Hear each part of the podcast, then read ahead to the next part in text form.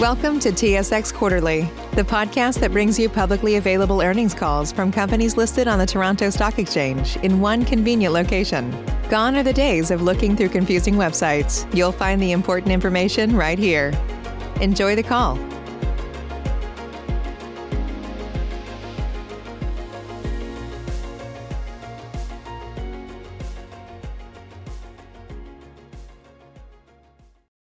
Good morning, ladies and gentlemen, and welcome to Uni-Select Inc. 2021 fourth quarter results conference call. At this time, all lines are in listen-only mode. Following the presentation, we will conduct a question and answer session. If at any time during this call you require immediate assistance, please press star zero for the operator. Note that today's call is being recorded. Bonjour mesdames et messieurs et bienvenue à la conférence téléphonique sur le résultat du quatrième trimestre 2021 de Uni-Select. En ce moment, toutes les lignes sont en mode écoute seulement. Après la présentation, nous précéderons une séance de questions et réponses. Si à tout moment vous avez besoin d'une assistance immédiate, veuillez appuyer sur étoile 0 pour obtenir l'opérateur. L'appel d'aujourd'hui est enregistré. Je voudrais maintenant passer la conférence à Max Rogan, chef de la direction, affaires juridiques et secrétaire coopératif. I would now like to turn the conference over to Max Rogan, Chief Legal Officer and Corporate Secretary. Please go ahead. Thank you. Good morning, everyone, and thank you for joining us for Uni-Select's fourth quarter and year-end conference call. Presenting this morning are Brian McManus, Executive Chair and CEO of Uni-Select, and Anthony Pagano, our Chief Financial Officer. Following their comments, we will open the call for questions. Please note that all documents referred to in today's conference call, including this webcast presentation, can be found on our website at uniselect.com in the Investors section. As noted on slide two, I would like to remind you about the caution regarding forward-looking statements which applies to our presentation and comments. All amounts are expressed in US dollars, except as otherwise specified. With that, let me turn the call over to Brian. Thank you, Max. Good morning, everyone, and thank you for joining us for our fourth quarter and year-end results conference call. The second half of 2021 was very exciting as we worked to set the foundation for future growth. We refreshed the leadership team, aligned the three businesses with our vision, and focused on operational excellence. In parallel, we also identified some interesting growth opportunities and look forward to executing upon them in 2022 and beyond. Let me turn to slide four for the key highlights of the fourth quarter. We ended the year on a very strong note, with profitability surpassing 2020 as well as pre-pandemic levels in 2019. These results reflect the successful implementation of operational improvements, significant savings on borrowing costs, and the dedication and relentless efforts of all our team members. Consolidated sales for the fourth quarter were up just over 9% to $400 million from $366 million last year, primarily attributable to organic growth of 7.5%, reflecting continued recovery in all business segments, coupled with a favorable impact from currency conversion. Organic sales were positive for a third consecutive quarter, with all three segments contributing, driven by increased demand and price increases. In turn, adjusted EBITDA increased 47% to $37 million, or a margin of 9.4%, compared to $25 million, or a margin of 6.9% last year, representing an increase of 250 basis points. Excluding government assistance programs received last year, the margin would have increased by 280 basis points. This performance was largely driven by additional vendor rebates in all segments and a streamlined cost structure. These factors were partially offset by higher expenses related to a fully operational business, unfavorable variations in foreign exchange, and higher short-term incentive expenses. As a result of higher adjusted EBITDA and significantly lower financing expenses, our adjusted EPS reached $0.36 per share versus an adjusted loss of $0.01 per share last year. Now turning to slide five for a quick overview of the year. Consolidated sales for the year were up almost 10% to $1.6 billion, mainly driven by organic growth and currency conversion effects. While sales have not quite recovered to pre-pandemic levels, primarily due to slow recovery at FinishMaster, profitability certainly has. Adjusted EBITDA and adjusted EPS reached $147 million and $1.14 per share, respectively, in 2021. Given this greatly improved profitability, we generated solid cash flow from operations, which we used to make strategic investments to grow our business and continue to reduce our total net debt, ending the year at 309 million dollars, our lowest level since 2017. I will now turn the call over to Anthony to complete the financial review. Anthony? Thank you, Brian. Turning to page seven for FinishMaster. Both sales and organic growth increased 8.5% to 168 million dollars, driven by a general recovery in the market and the effects of price increases. Sales have continued to improve sequentially, generating positive growth for a third consecutive quarter. Adjusted EBITDA also continued to improve, reaching 15.6 million dollars or a margin of 9.3%, compared to 8.4 million dollars or a margin of 5.4% for the same period last year. This significant improvement was driven by additional sales volume and rebates, as well as an optimized cost structure. Note that Q4 2021 represents the best adjusted EBITDA margin for FinishMaster over the last nine quarters. This is a testament to our operational initiatives taking hold. For the full year, sales reached 672 million dollars, up 2.8% from 654 million dollars in 2020, but remain lower than the 2019 level of 831 million dollars. Adjusted EBITDA reached 55 million dollars or a margin of 8.2%, up from 33 million dollars or a margin of 5% in 2020, but still down from $73 million, or a margin of 8.8% reached in 2019. While the sales recovery in the FM business is taking longer to materialize, our operational improvements are definitely taking hold as our margin is much closer to pre-pandemic levels. For 2022, our focus will be on ramping up sales, optimizing our path to markets, and further leveraging technology to develop our operating model. Turning to page eight for the Canadian Automotive Group. Sales reached 136 million dollars, up 9% from 125 million last year. This growth was attributable to strong organic growth of 5.5%, driven by increased demand, price increases, and favorable currency conversion effects. Sales remain strong in Canada and have now surpassed 2019 levels. Adjusted EBITDA reached 16.8 million dollars or a margin of 12.4%, up from 13.5 million dollars or a margin of 10.8% for the same period last year. This increase is mainly due to additional vendor rebates, product mix, and price increases. It was partially offset by an unfavorable variation in foreign exchange. For the seventh consecutive quarter, CAG reported double-digit adjusted EBITDA margins. For the full year, sales reached 541 million dollars, up 11.4% from 485 million in 2020, and surpassed sales of 516 million in 2019.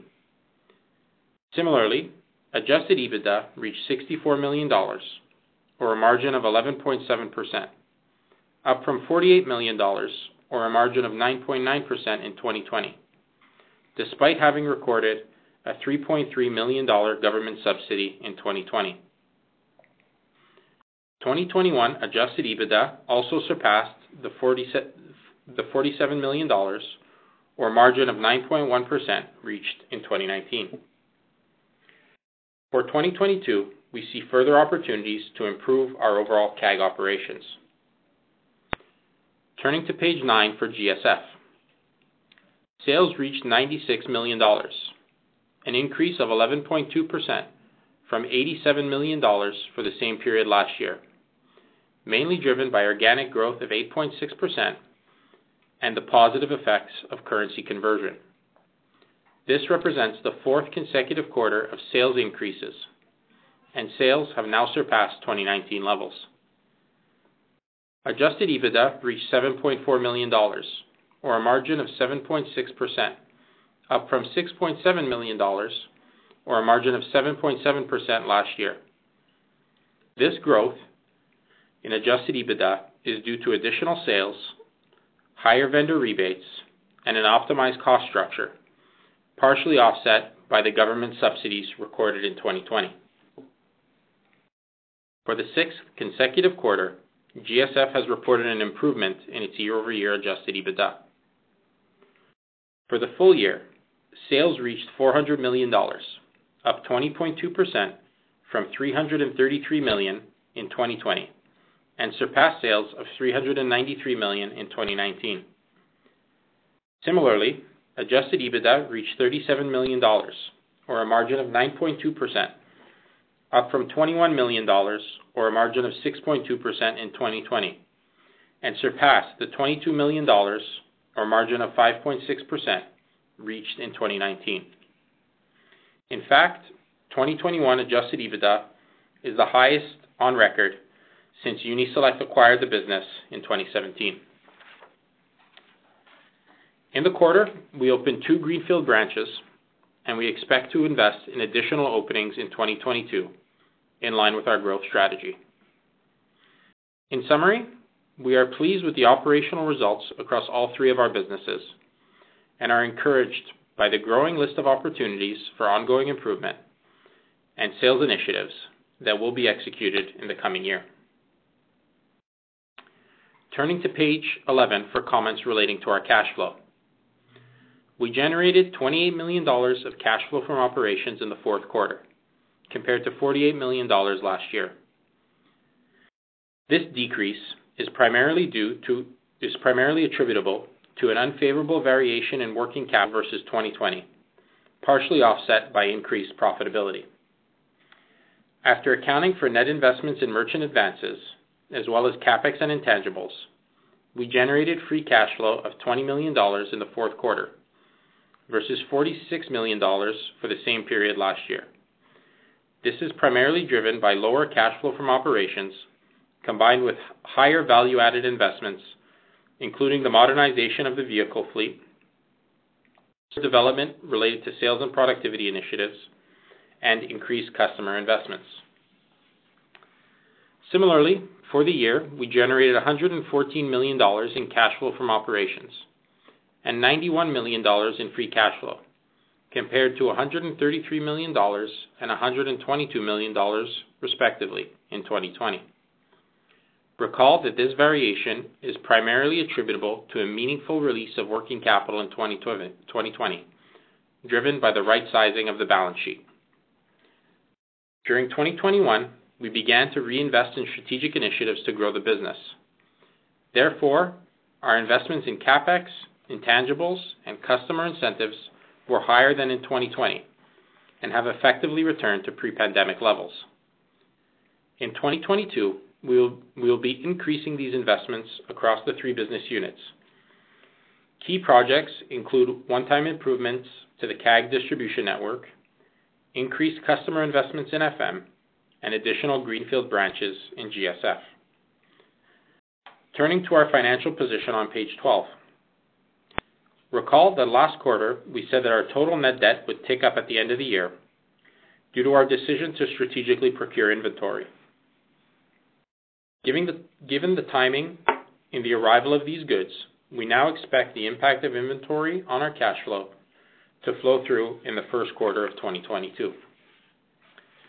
As a result, at the end of Q4, our total net debt stood at 309 million dollars, including 99 million dollars of IFRS 16 lease obligations related to buildings. This represents a decrease of 6 million dollars versus 315 million dollars at the end of Q3 2021, and represents our lowest debt level since Q2 of 2017. Driven by our higher adjusted EBITDA and lower total net debt, our leverage ratio decreased further to 2.1 times at the end of 2021 from 2.3 times at the end of Q3 and 4.0 times at the end of 2020. In addition, at the end of the quarter, we had 186 million dollars of available liquidity subject to compliance with financial covenants. Looking to 2022, we continue to be highly focused on driving asset utilization, including working capital, in order to drive stronger returns for our shareholders. I'll direct you to page 13 for an update on our capital structure. In the fourth quarter, we entered into an amended credit agreement with a syndicate of lenders.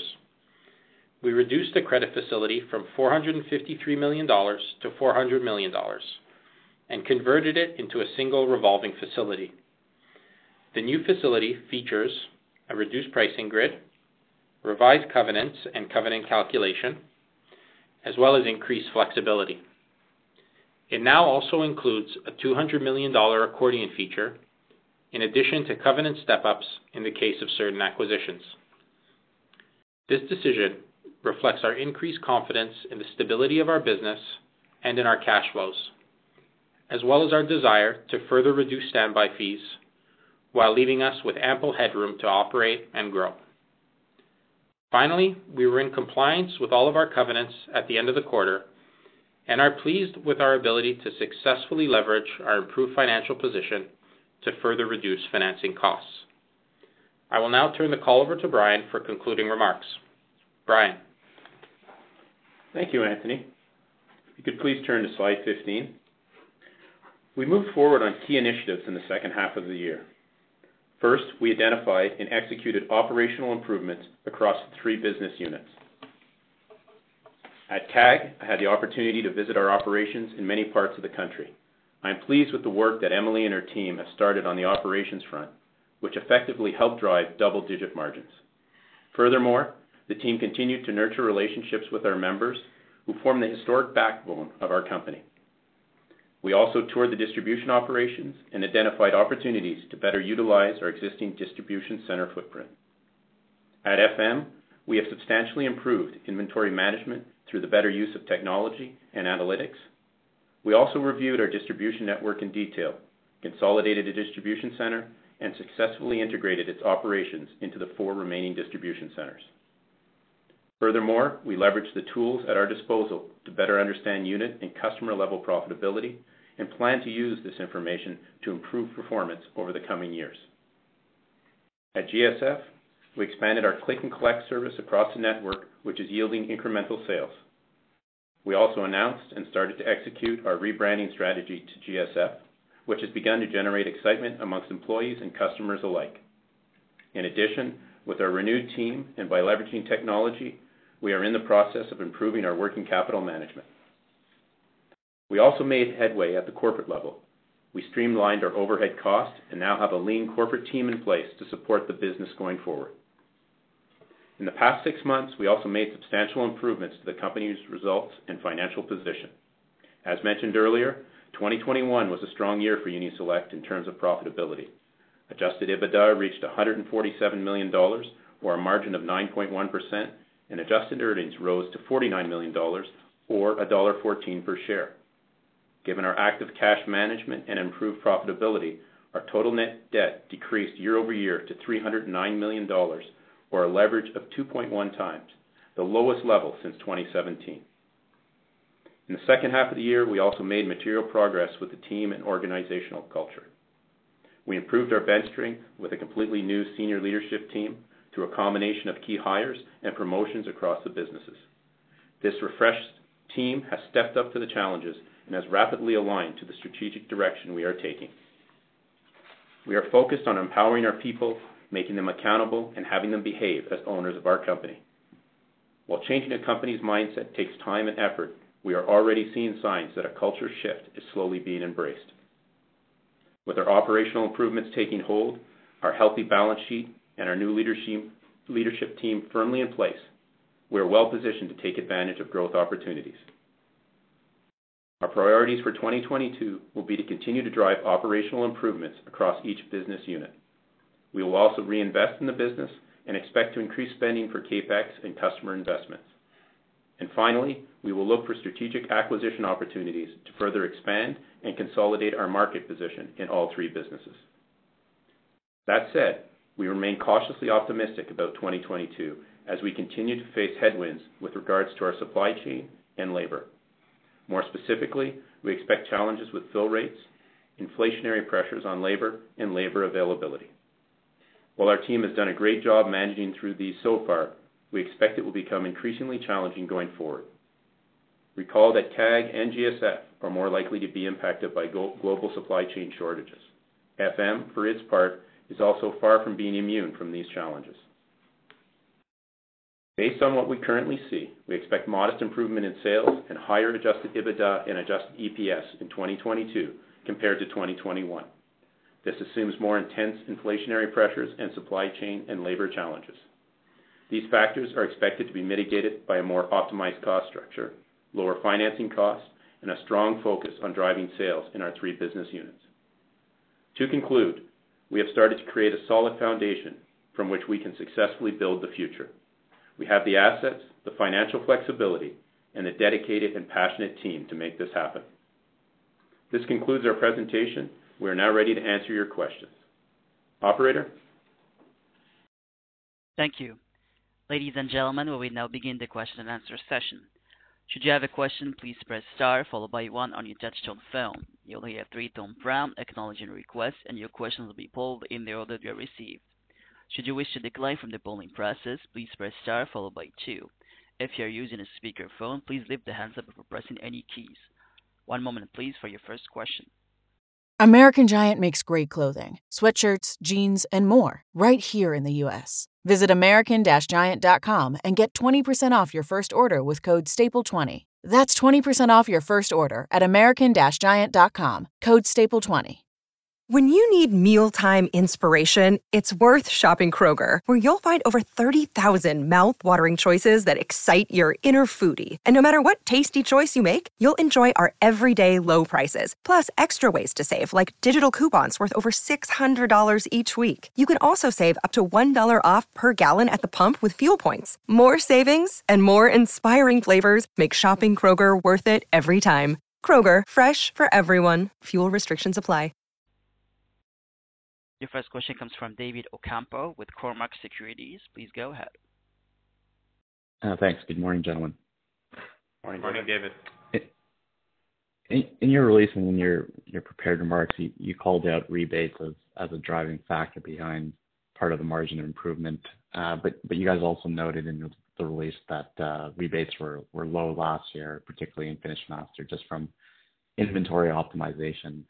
So I'm curious if we stripped out any abnormal rebates, what would the margin profile look like? I'm just trying to get a sense on what's a good run rate going forward. Yeah, I think, I think David, uh, if you you know, naturally you're going to have a little bit of um, a catch-up in rebates in Q4 as we sort of realize on or have a better idea of what our aggregate purchases will be for the year. So, What I would do is, uh, I would use the full year um, the full year margin details that we provide, Um, and I would take those as as a good estimate of what to expect going forward. Okay, that's helpful. And you guys called out labor scarcity and inflation as an ongoing headwind. Anthony, maybe maybe you could speak a little bit about your ability to pass through price increases and your ability to defend margins. Is it something where we can expect it to be flat, or can we still expect, you know, some margin improvement going forward? Um, you know, naturally, we're gonna do we're gonna do our utmost to try to continue to drive um, margin improvement.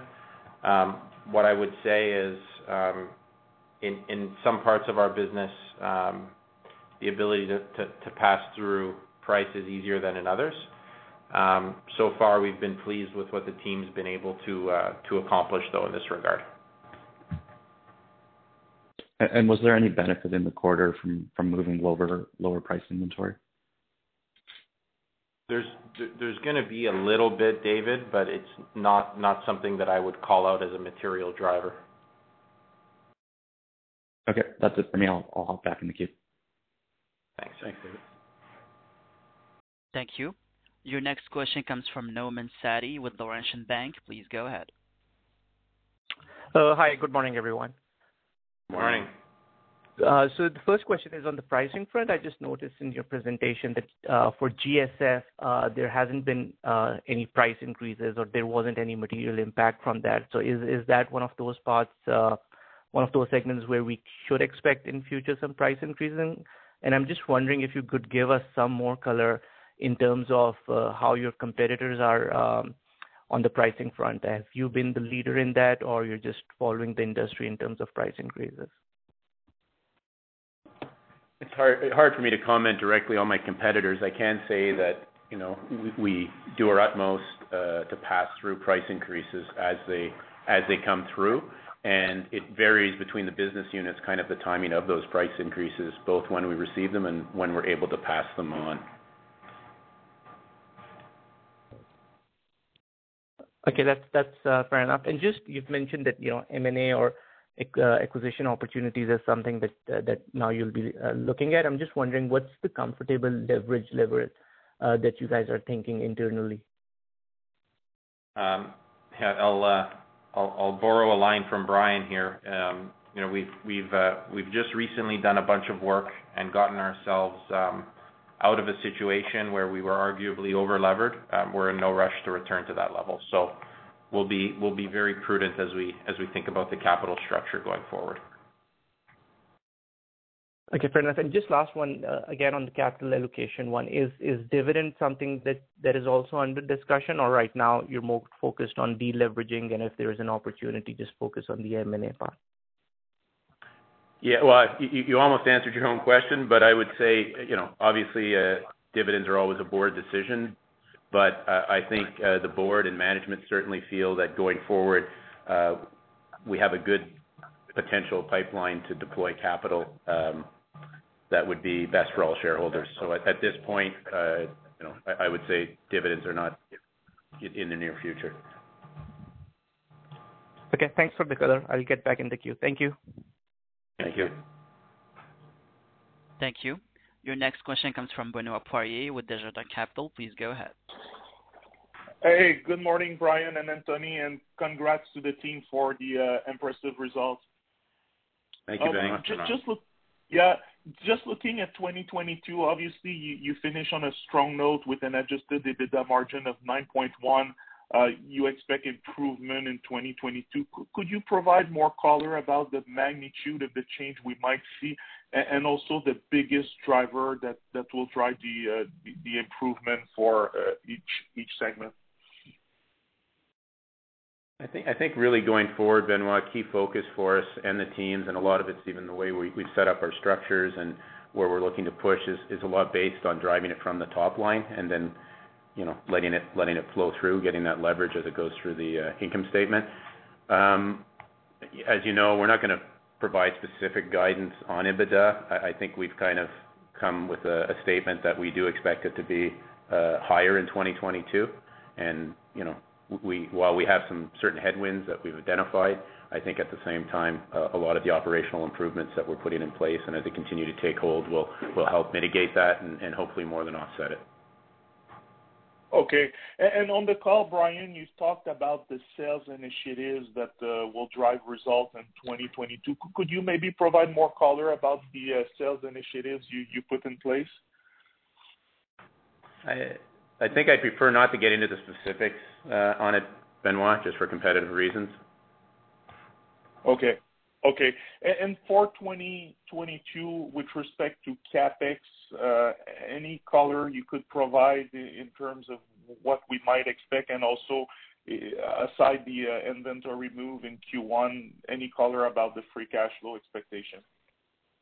Um, yeah, I think I think it's easier for me, Benoit, or more comfortable for me to answer the first part of your question. So in terms of um in terms of the CapEx, I would I would guide you to something uh, or to expect something closer to 2019 levels of uh of CapEx and uh, customer investments in the business. Okay. Okay, that that's great color. And last one for me, strategic acquisition opportunities. Any color about which segment uh, we should see more? That there's more you feel that there's more opportunities right now? I wouldn't highlight one in particular, Benoit. I think we do see opportunities across the three business units of various sizes. And, you know, we're gonna be very disciplined with our capital and use it in what we feel is the most appropriate opportunity. So um yeah, really just to say that we're seeing opportunities across all three businesses. That's great. Thank you very much for the time. Thank you, Benoit. Thanks, Benoit. Thank you. Your next question comes from Daryl Young with TD Securities. Please go ahead. Morning, gentlemen. Hi, Daryl. Uh, first question uh, is around FinishMaster and and uh, just some of the competitive dynamics in the industry. I'm wondering if you've seen any of the retail auto parts players look at shifting into paint at all. I know there's a pretty concerted push by some of them to move greater into the do it for me segment on the auto parts side, but just curious if they've picked up any paint share. No, I'm Daryl, we're not we're not uh we're not seeing that dynamic play out, but it is a competitive environment.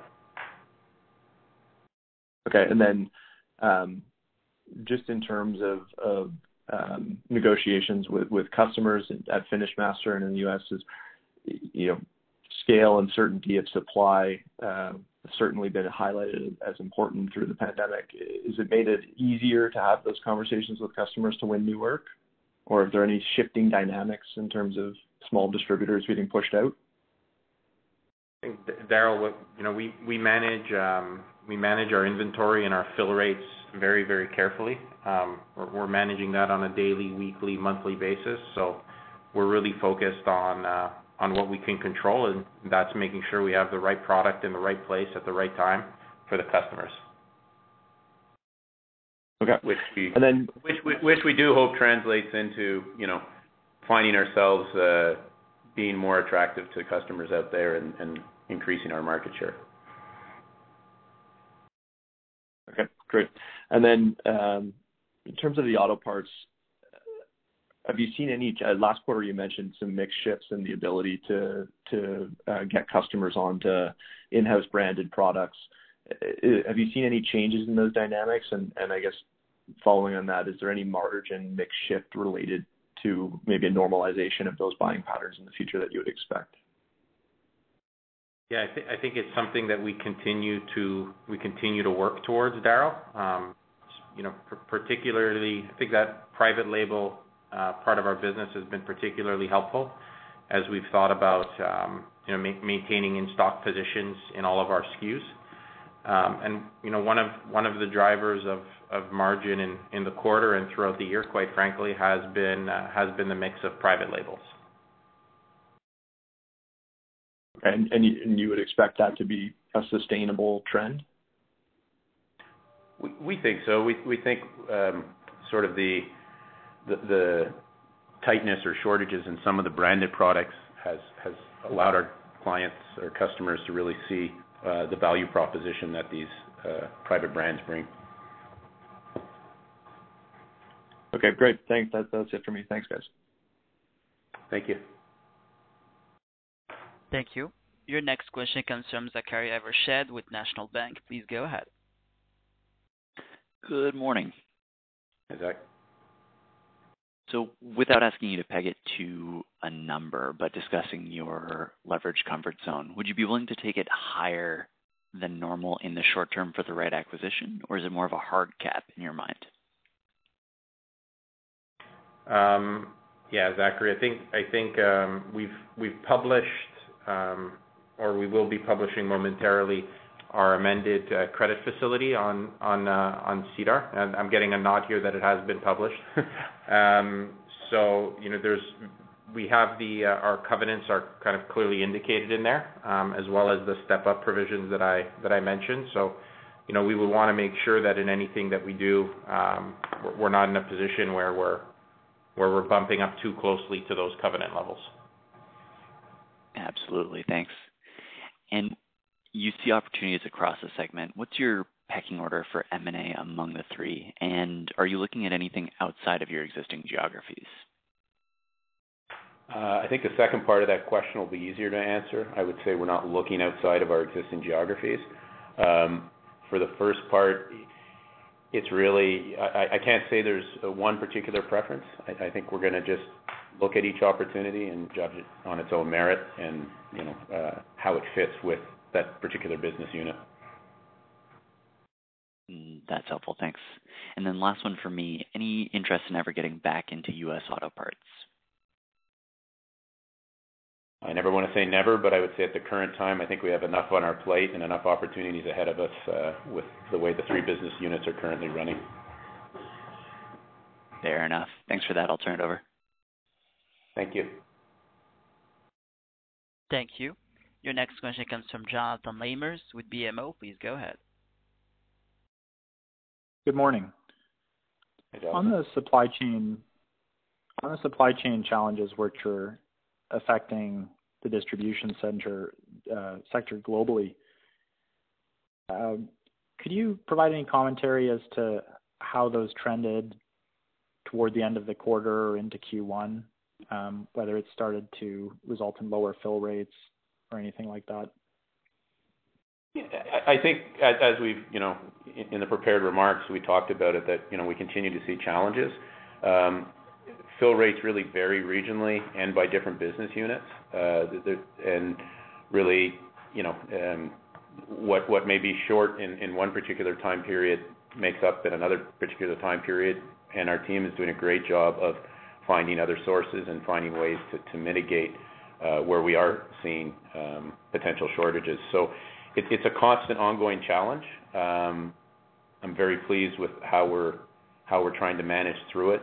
Um and you know, we hope that as we progress through the year, that some of these will start to disappear. Okay. On FinishMaster, where um, you know, volumes are still quite depressed compared to 2019, are you finding that as volumes um, start to recover, that you're starting to bump up against labor shortages? Or maybe asked another way, like how much more capacity do you think you have to sort of fill FinishMaster um, before labor shortages or wage inflation starts becoming an issue for you? I think it's less an issue for us as it is when you get down to the actual paint shop level, where, you know, both a combination of part shortages with uh, labor availability there is more what's probably holding back uh, some of the overall demand. From our perspective, I'm comfortable that we have the capacity and as we continue to work on our network, the ability to you know, handle uh, some good growth going forward. It's really gonna be when that demand is able to fully kick back. Brian, would you be comfortable to provide us with a little more color on the acquisition pipeline that you see, um, whether you've signed any uh, NDAs or LOIs yet, for example, and maybe uh, the valuations that you see out there? Uh, I would say thanks for asking, Jonathan, but no, I wouldn't be comfortable on any of those. Fair enough. Thanks for your comments. All right. Thank you. Thank you. There are no further questions at this time. Mr. McManus, you may proceed. Thank you, operator, and thank you everyone for listening. We look forward to updating you on our progress during our next quarterly call. Have a great day. Ladies and gentlemen, this concludes your conference call for today. We thank you for participating and ask that you please disconnect your lines. When you need mealtime inspiration, it's worth shopping Kroger, where you'll find over 30,000 mouthwatering choices that excite your inner foodie. And no matter what tasty choice you make, you'll enjoy our everyday low prices, plus extra ways to save, like digital coupons worth over $600 each week. You can also save up to $1 off per gallon at the pump with fuel points. More savings and more inspiring flavors make shopping Kroger worth it every time. Kroger, fresh for everyone. Fuel restrictions apply. Save big on brunch for mom, all in the Kroger app. Get 16 ounce packs of flavorful Angus 90% lean ground sirloin for $4.99 each with a digital coupon. Then buy two get two free on 12 packs of delicious Coca Cola, Pepsi, or 7UP, all with your card. Shop these deals at your local Kroger, less than five miles away. Or tap the screen now to download the Kroger app to save big today. Kroger, fresh for everyone. Prices and product availability subject to change. Restrictions apply. See site for details.